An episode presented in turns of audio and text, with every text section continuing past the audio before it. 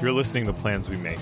I'm Rafiq Bhatia, guitarist for Son Lux, and this is our second of three episodes discussing the theme of voice with some of our favorite artists and collaborators. Today, I'll be talking with Holland Andrews, a composer and performance artist whose voice expresses a near prophetic balance between beauty and pain. I still remember the hair raising feeling I had listening to the opening eponymous track from their album Bast, back when they were recording under the moniker Like a Villain. After we met, Ryan, Ian, and I invited Holland to be a part of Sever, which appears on the final volume of the Tomorrow's trilogy.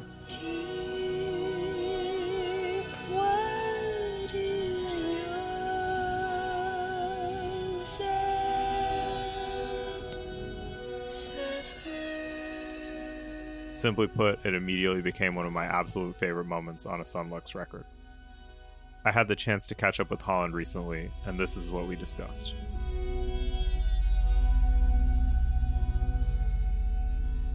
Holland. Rafiq, what's up? How are you doing? You know what I've been how I've been answering that question recently is I just say I'm good in other things. Where it's I'm not really lying and it's vague enough to where like I don't really need to get into all my business, you know? I mean, that is a perfectly meaningful and unburdened encapsulation. Are you in Brooklyn? Actually, right now I'm in Portland, Oregon. I got here a couple days ago. Oh, Um, nice. Yeah. So I'm doing. I'm here doing an artist residency with a choreographer, a friend of mine, Will Rawls, Mm-hmm. and it's really wonderful to be here because I used to live here. I lived here for 11 years, and then I only moved to Brooklyn like five months before the pandemic started. Good so this timing. is my first time. yeah, right. I mean, you know, I, I say this a lot with everything that happened. I don't regret moving to New York. Like even even being here and coming to a city, the first city that I ever chose to live on my own, and being in a place that was like familiar on my own accord through my own like cultivation of having a familiar relationship with a place that I really wanted to move to. I still miss Brooklyn. I still miss my apartment. I still miss my mm-hmm. neighborhood and getting back into socializing and building community that had been super slowed throughout the year. But it's been particularly meaningful to find connections with people through music throughout the pandemic and collaboration and these like Zoom connection things, Yeah. like letting Zoom be the replacement for like the thing because it's all we have available. And it's just so it's just so interesting getting to know you and Ryan and Ian in the context of all of this separation and making this music together and still sort of feeling like, hey, I know y'all, but like, do I? It's like I don't, I don't, but like enough to just let it be satisfying, I guess. Yeah, I feel like the extent to which I know you through music is like as this incredible, like, and powerful inner voice that like speaks to me from a dream. like, it's just oh like god. the like the way that you sang on Sever is one of my favorite things that I've ever been a part of making. Like it's just it's so um I feel like this is usually the case with, you know, particularly when um we work on things in Son Lux and I'm like the least involved in something that I'm Mhm. able to like appreciate it as something that, you know, cuz I didn't really like have to muck it up with my own contributions, you know? Hmm. You well, I wouldn't say I would give you more credit because you I remember on the calls that we had, maybe it was just one, it was like one sort of very chaotic FaceTime call because Apple decided to like really do something with their new format. No offense to Apple. They're Whatever, listening. They're listening. there's just a laser that you just see for everybody's listening. There's a laser that has arrived on my forehead. Um, all of them like apple and zoom and all the other like technological overlords that are like consciously monitoring this conversation of all of the conversations that are happening on their platforms right now. They're all in their own zoom group chat and we're like this shared screen thing and they're all like kind of looking at each other and they're like oh man tim cook's got like a different thing on the wall today. Like he's you know he's like somebody's, low key just dog is barking But of what I was going to say, yeah. The things that you were saying and the directions that you were suggesting in the call were like totally how you speak about music and your ideas. It's like they're being translated from like an infinite world inside of yourself, and that world is like this like expansive universe and you're inviting us in it when you're giving suggestion or when you're like talking about how music makes you feel or when you're Mm, talking about what you want to create and i was like blown away with how you were um, expressing and phrasing some of the some of the directions that the textures could go in in certain parts of the song. So you know, oh you should- man, that's you can, that's you can give yourself some more credit. You know, it's no, it's I mean, it's not like that. Like I'm not. I I guess what I'm saying is like the way that your singing feels is like what you just described. Like when you're saying like there's like this Mm. infinite world. It's I feel like listening to your voice in that context and other contexts that infinite is a good word because Mhm. there's this sort of like there's a degree to which like density can like approximate continuousness you know like, Mm, mm. if you if you think about like the even the way that this audio is being recorded or this video or whatever it's all in like frames and samples and stuff like that and it's like a bunch of little dots that are like our ears are like piecing together to be this line you know and i feel like in music there's a way to like harness density in such a way that it becomes like clarity you know and when i listen to your voice and the range that it conveys you know that is something that like always comes to mind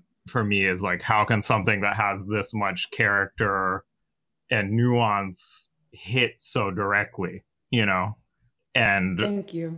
yeah i'm just really really blown away and and grateful to get the chance to talk to you today about other things also but voice is like the sort of like loose overarching subject for this season you know and i think we can think about that in terms of like a physical manifestation but also in terms of like a, a psychic or like metaphysical kind of like concept and as a um a sort of personal intent or something you know as a like personal manifestation so i want to see if we can touch a little bit on all of those things Yeah, we can. You're speaking my language, homie. oh great so, i'm so glad you know, before you go into an interview, you're like, "Am I going to have the enough like information to share about what we're going to talk about?" But Yeah. everything that you just described, I'm like, "Oh, okay, let's go there." I'm ready. yeah no and i ready. I know that you have plenty to share on all of those subjects, so this is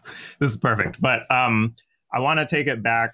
When did your relationship to your voice as something that was um, like it doesn't have to be singing, but like when did your expressive relationship to your voice begin? Can you pinpoint like a, a specific period of time or even an instance or something like that where you kind of became aware of it, or was it kind of more of a gradual thing?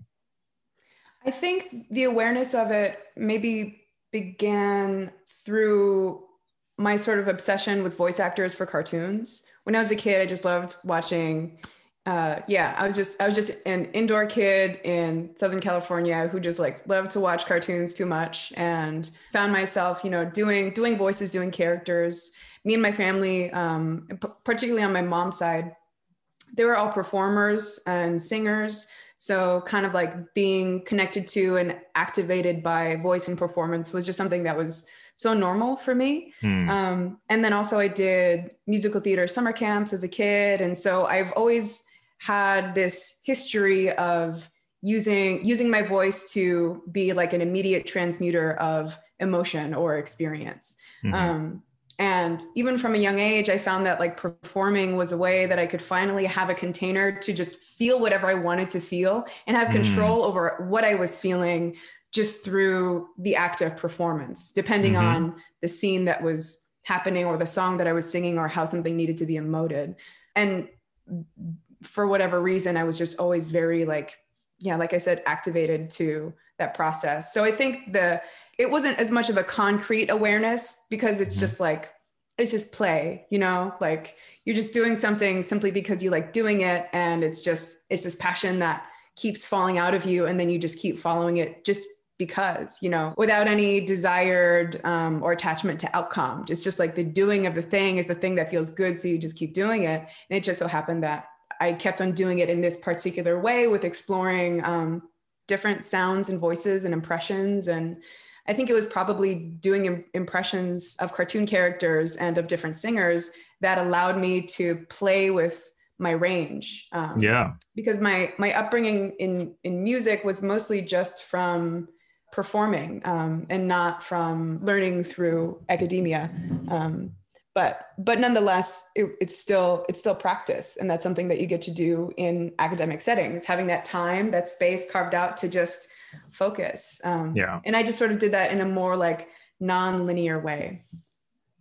Yeah no i mean it shows. It shows in the in the best of ways in the best of ways. That time has been it stretches back far.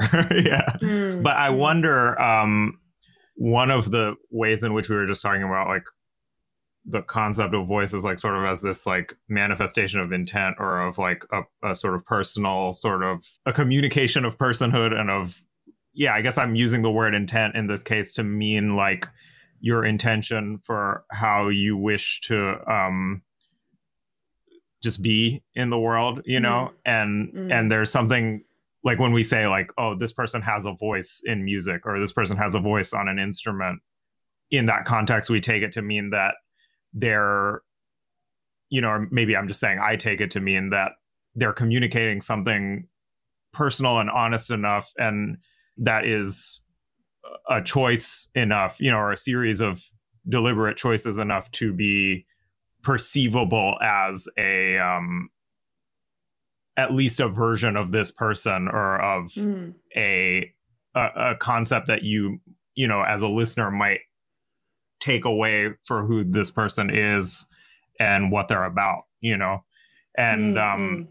when we talk about impressions and you know i mean like a lot of like all of us and a lot of creatures in the world like learn through trying to approximate the behavior or the um you know sort of way of carrying oneself that you see in like other people or you know you know because on the one hand like when you do an impression you're like specifically emulating something that's outside of yourself. You know what i mean? Like you're like changing yourself in order to fit your perception of like the voice of somebody else you know? Hmm. and i feel like in your music and in the presence that you bring to the music of others you know like there, there's a version of becoming oneself that involves reaching beyond where one imagines oneself to be centered you know like you're Mhm. like you have to push outside of yourself or beyond the confines of what you could expect from yourself in order to get Mhm. to something you know that's how you grow on some level but like do you feel at all as though to this day in terms of like how you use your voice to explore the many different sides of yourself. Do you find yourself thinking about that at all in relation to that early sort of like you know doing impressions of other things and like sort of imagining yourself to be something else? Or is it actually mm. just that it's so incorporated into like a personal multiverse that like it is just different sides of how you perceive yourself i'm sorry that was a very long-winded question but i don't know how to ask it with too many fewer words No, I was vibing Yeah. out. I was like, preacher, preach, you know. Um, no, I love that question. It it kind of rings deeply with a lot of questions I've had about where what are the limitations of self, particularly myself, because this is the body that I am inhabiting with the history that I have lived. Um, and the people that I've met, and all the people that lived and died before me, for me to even be embodied with all of this history. So I- I think often when I'm performing, there's parts of me that come through that I don't even really recognize, but I don't think my my lack of recognition of them doesn't mean that it is not of me. I think there is just a part of me that has removed an awareness of who I think I am in order to let this other Mhm. aspect come through. And so I think in in building a practice of doing that enough, I get to play and find other aspects of myself. I, I, I try to build this sort of natural empathetic quality in the way that I sing that people can really understand what I'm feeling just on how I'm expressing something. Mhm. Um, and I understand that through like exploring the the multiverse of who I am and how that intersects with everybody else in the world. Sometimes I do these workshops, these like um vocal embodiment workshops, but they're they're it's low key therapy. yeah but because like I'm because I'm like a performer, it's like a workshop, you know. Yeah. Um uh, but I, I build this exercise where you say a word or a phrase, and I'll use um, I love you as an example. Mm-hmm. Um, you say I love you three times out loud, three times in your head, and three times in your chest. And when you're saying it in your chest, it has no word, it has no shape, it is only feeling. And it's almost as if you are transmitting the the phrase i love you to a being that doesn't know written language it doesn't know spoken language it only knows this like emotional telepathy. So so in the workshop we go through these three transitions you know i love you i love you i love you. Mm-hmm. for people listening i was gesturing around my my heart center to, to convey i love you as an emotion. And so you know going through these um a few times and then eventually staying in that feeling of just, I love you, just contained as an emotion, purely as an emotion, and then staying there as long as you can. And then begin to hear like a buzzing or a vibration or a sound, and then um, uh, singing that note, and then beginning to sing uh, exclusively from that emotional place um, which is that place that I understand to be of um, of freedom, of play, of passion, of um, limitlessness, um, because the uh, logic and analysis doesn't really exist in in the sort of like the fantasy of emotion. Um, there's there's not there's not as many boundaries for like what things should mean, how things should look, how things should feel. Those thoughts may arise because obviously uh, all these parts of us are kind of inseparable, you know, um, unless you're like a monk somewhere, just like, you know, going hard on like meditation all day and like do that. But that, that's not all of us, you know, and it doesn't need to be. So in in the exploration of just coming through the purest expression of emotion that we are mm-hmm. able to cultivate that gives room for for me to like find all these different aspects without really without space for for doubt or judgment. I don't know if that answered your question. No very much. I mean it's it, it revealed an assumption about my question that has to do with the idea that there is even like any thinking at all happening in those moments or a desire to be analyzing what's happening in those moments. And you know like i, I think that that's also it, it kind of gets at this aspect of like how we layer these expectations onto ourselves and about how the things that we do might communicate to each other. You know what I mean? So like there is like an extent to which when I'm working on something, you know, and I'm sort of like sculpting away at it, I like there there's a degree to which I might be thinking like, okay, I want this moment to really kind of get small and hollow in the center so that when this event happens that like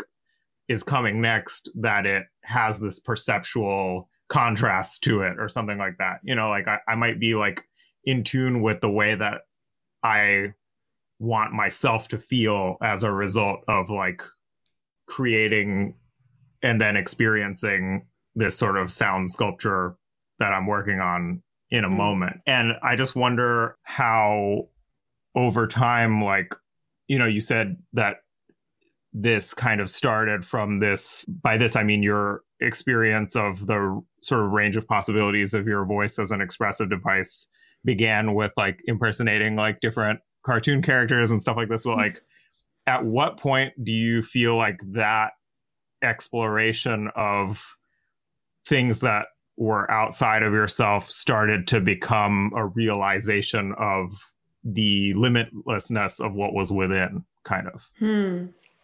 i i so i think the the best way i can think to answer that is at some point in writing and performing music for a long time I, I, wrote and performed songs under the stage name like a villain um, particularly when i lived here in portland and then started going uh, officially as Holland Andrews, which is my birth name, when I moved to New York, just for for ease and um, consistency with the rest of the stuff that I was going to be doing. Mm-hmm. Uh, but but there was a point where you know, in just playing uh, playing house shows and uh, venue shows and sort of feeling like uh, there was a there was a role of musician that I needed to play and just writing songs and performing songs and kind of thinking this is where my my analytical mind was kind of uh, a, a limitation for me where I thought that my identity as a musician had to look a certain way that it should that it should be something. And that just wasn't really doing it for me because I just felt I felt too much to to kind of confine myself to just a, a certain way of um, expressing and writing and performing music. And then when I started to feel more uh, confident, that's where I began to actively integrate these other aspects of myself in my songwriting. And I think one of the biggest epiphanies in really just being like totally integrative of doing every single thing that I wanted to do as a performer and as a singer was right before I moved to Brooklyn. I was playing the opening of this festival. It's the TBA festival in Portland. Um, and it's this really incredible performance art festival. They have um, performance art, dance, music, um, workshops, all kinds of things. It's a really beautiful festival. Um, I was playing the opening and I was going on a walk. And then I heard this, this sort of like intuitive voice just say, you get to be whatever you want you get to be whatever you want. Um, you're not just a musician. And then I really found this sort of like this sort of opening where I was like, oh, well, I can just, there's no rules. I mean, there's rules, but like a lot of them are just like made up or we keep abiding by them because of um, some idea or some person or some like uh, societal construct that we gave power to at some point. So we keep kind of appeasing to these like invisible groups of critiquers, you know. But it, I think I, I found uh, there was this opening in me where like that just wasn't that didn't matter to me anymore. And so just really going hard on doing every single thing that I ever wanted to do in performance and just doing it in every single context that I could. So there's there's moments in some of my improv performances where i mean like like i'm doing a lot of gigs right now anyway but but when i was you know um there, would be moments where I would uh, start to make up stories that I had uh, or make up conversations that I had between me and my therapist that like never actually happened, you know, or maybe they did. And then go right into making a bird sound and then go right into building some vocal orchestration with clarinet and then like serenading an audience into feeling like they can love themselves again, you know? I think it was for me it was just recognizing that I didn't it, it, wasn't necessary for me to just play like I was one thing anymore. Like the the the most the most kind of clear effective application of that epiphany began at the end of uh, 2019, and I think up at you know there's a lot kind of happening in my own personal, emotional, spiritual life evolution that led to that kind of breaking point um, or that opening. But I think that's when that's when it was the most clear and when I put it into um, the the highest of use. Yeah. Wow. It's interesting that you the context in which you're expressing that is like one of like you don't have to just be a musician you know um, mm-hmm. you can mm-hmm. be anything that you want to be but i'm kind of curious like like i've never seen i've seen videos of your performances but i've never seen you perform in person mm-hmm. and yet i feel like there is so much communicated through a recording you know it's certainly like speaking without all of the other context. You know what i mean? Mm-hmm. like and i just i'm curious as to like whether that impulse to like burst outside of the frame and not be sort of like kept down by the constraints of any sort of form or packaging depending on how you look at it you know whether those in some way are audible you know if the traces of those things are actually making them you know if you were blindfolded and all you had were your ears like hmm. can you hear it hmm. i think i can when i mm-hmm. listen to you you know mm. i i love that um that reflection i can hear it i can kind of personally hear it in my last in the EP that I released in February mm-hmm. because that was the first kind of like entire release where I did all of the production, I did all of the yep. mixing. You know, I, my my hands were on every single atom of that ep You guys, if you haven't heard this, for everyone who's listening to this, you have to go listen to this EP. It is so good. Like, Mm. Stop what you're doing, put this on pause in case you want to hear what Holland has to say afterwards. I imagine you will, but go listen to it right now. Yeah, it's really, really great. But anyway, you were saying that like you felt like you through making that arrived at at sort of like this fuller realization of who you could be. I certainly heard that in listening to it. Um, I, I'm curious to learn more about that. Yeah. Thanks so much. That that was such a thanks. I'm like trying. I mean, thank you. Emotional with, with gratitude. Amazing. Yeah. It, it's really nice to hear that because the only like um, kind of coming back to using to using like the emotion as um, the measure of uh, the effectiveness of the, the thing that you're trying to create that ep wasn't was entirely that and there was uh, there was still i mean not that like analysis is is not a part of that. Like i think i think when in balance with each other when in harmony with each other they make some of the most incredible uh, work that could could ever you know be be made. Um and for me being the only one doing everything i didn't really and my my analytical mind is often um just like critiquing more than probably what i feel like is useful and i and i've spent a lot of time in my life just like um healing my my interior world and how my thought patterns are and just um really really truly feeling like the more that i am able to have a sense of love within myself the better art i get to make. Um, and this this ep is sort of coming from that the realization of that truth um, in in in being able to just allow allow the trust of the, the the sort of like emotional universe just to just to take over.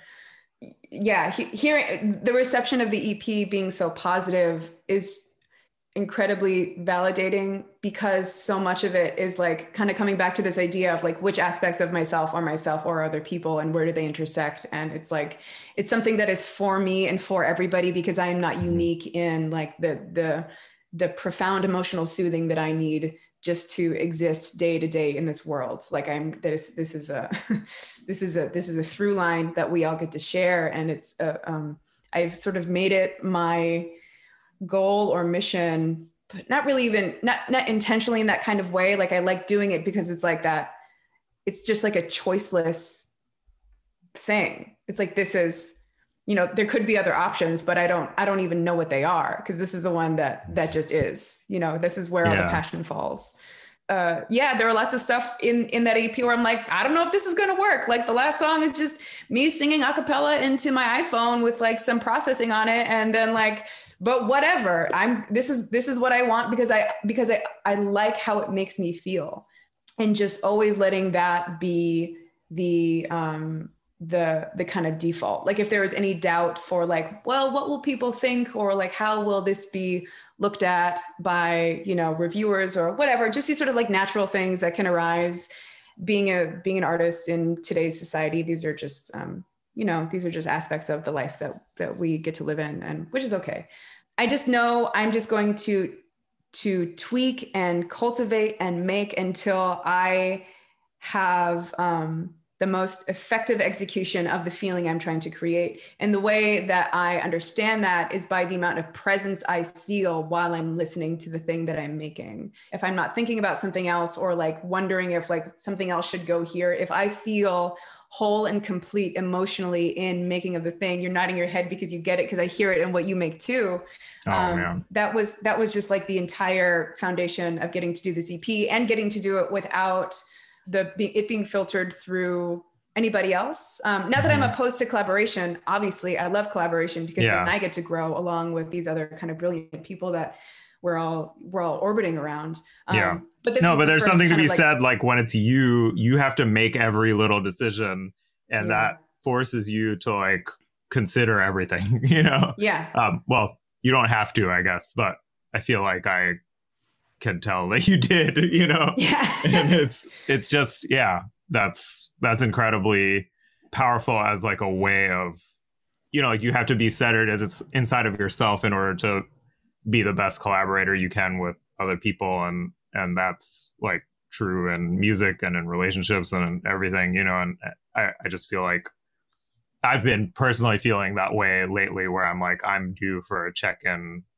with myself. You know, like I, I need to like spend some time making things by myself and, and working on things by myself. So that's really exciting and inspiring for me to like hear about how that went for you. Mm. So I was talking to my friend Rob, Robert Alexander. Uh, I'm just gonna hype him for a second. He just won an Emmy for for making that show, The Shop, on HBO. Uh, he's he's a he's a homie, and I love him so much. But something he was talking to me about. He's somebody that I talk to when I'm sort of needing uh, some extra drive and motivation because he's just like go go go go go, like mm-hmm. do do the best you always, and um, which which is great. Also, like rest rest is important. Um, not that he doesn't recognize that, but I'm just going to say that for people listening. Yeah. Um, uh, something that he strives to do when he works on music is he's trying to making something that impresses himself and that is something that resonates with me very deeply um, yep. i don't know exactly like what i th- and i think the thing that does make me feel like oh i've impressed myself is when like what you said Rafiq is sort of like going beyond the limits of where you think you are and then finding some, and then finding it there and then bringing it into the thing that you're making that it's sort mm-hmm. of like oh my god this this other aspect that like i reached for be further than what i expected of myself is like now here and it's just like making me feel this feeling that is um, exponentially greater than what I could have imagined. Um, mm-hmm. So I really try to reach for that experience in um, in pretty much everything that I do. Uh. But it also makes for like a lot. It can make for a lot of disappointment when I don't. Yeah. when. I don't like achieve that. Yep. yeah. I feel like I'm constantly like oscillating back and forth between like excitement and disappointment as an artist like it's just a binary. There's no yeah. there's no oh there's anxiety. Anxiety is the like middle point you know? Like it's like when you like get right in between those two things it's right. Yeah i mean one other thing i wanted to ask you about was with regards to your experience like producing yourself and and working you know with your voice like entering into the the sort of spaces of the like you know digital world of sort of organization of and treatment of like musical information and as somebody who has such a strong kind of like deep connection to the way of like dealing with a physical interface like you know with your voice and also the clarinet like hmm. how do you feel when you work with a computer does it just feel like another instrument to you? Does it feel different? Is it exciting and frustrating and some combination of those things? I feel like now i'm just asking leading questions but i'm just curious like what your experience with that has been like. Yeah so like a lot of people we who do music who primarily did like like performing live was like you know their thing. That was mostly my thing. Doing production on a computer all on my own was um, not something i really did since like my my uh, GarageBand days when i first started to uh, to write music. It was actually using GarageBand in like 2007 when i even you know knew that I could make anything because I only mm-hmm. ever played monophonic instruments. I, I sang, yeah. I played clarinet, and you know I used to play uh, tenor saxophone. And I feel like your singing at band. least challenges the notion of the voice as a monophonic instrument at times. at times, yes, yeah. at times. But I'm not. But I'm not like but, building chords and going through you know modulations with.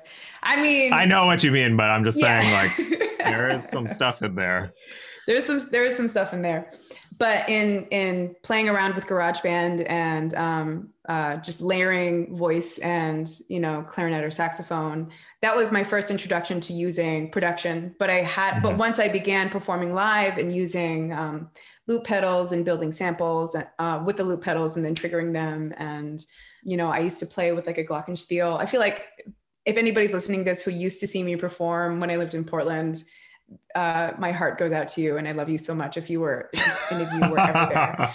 Um, so I, I, was I was lucky in that I already had this sort of introduction into using programs and writing through GarageBand, which is a very rudimentary program, or at least it was at the time. You know, still is now, but it's it's it's great that people that, that Yeah. so many people have access to get to to write Definitely.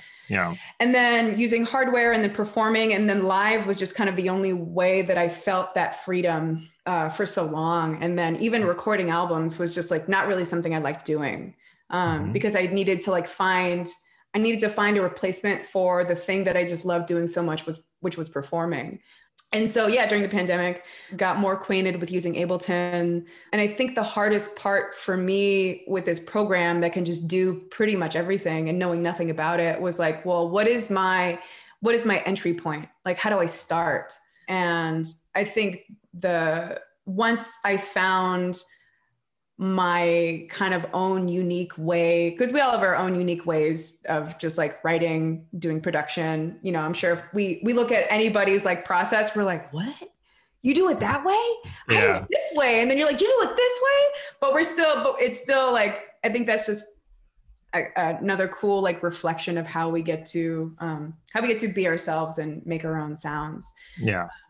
So the, the biggest hurdle was just going through the kind of like clumsiness of just like making shit that I knew was mediocre and that it wasn't it wasn't like the full um, the full effect of uh, of my own spirit and sound. And I think that the EP at least was like the most the most effective full effect of my spirit and sound. And it just it just took a lot of practice to get there. But also coming back to like these drones that I make, making drones was also a way that was an, a very easy entry point um, use very like like a, like you said like sculptural sound sculpture pieces that I would just make by by layering every single sound that I wanted in there and then just automating them. Mhm. Um, and that was my process. It's incredibly tedious, and I hope that I find a faster way of working.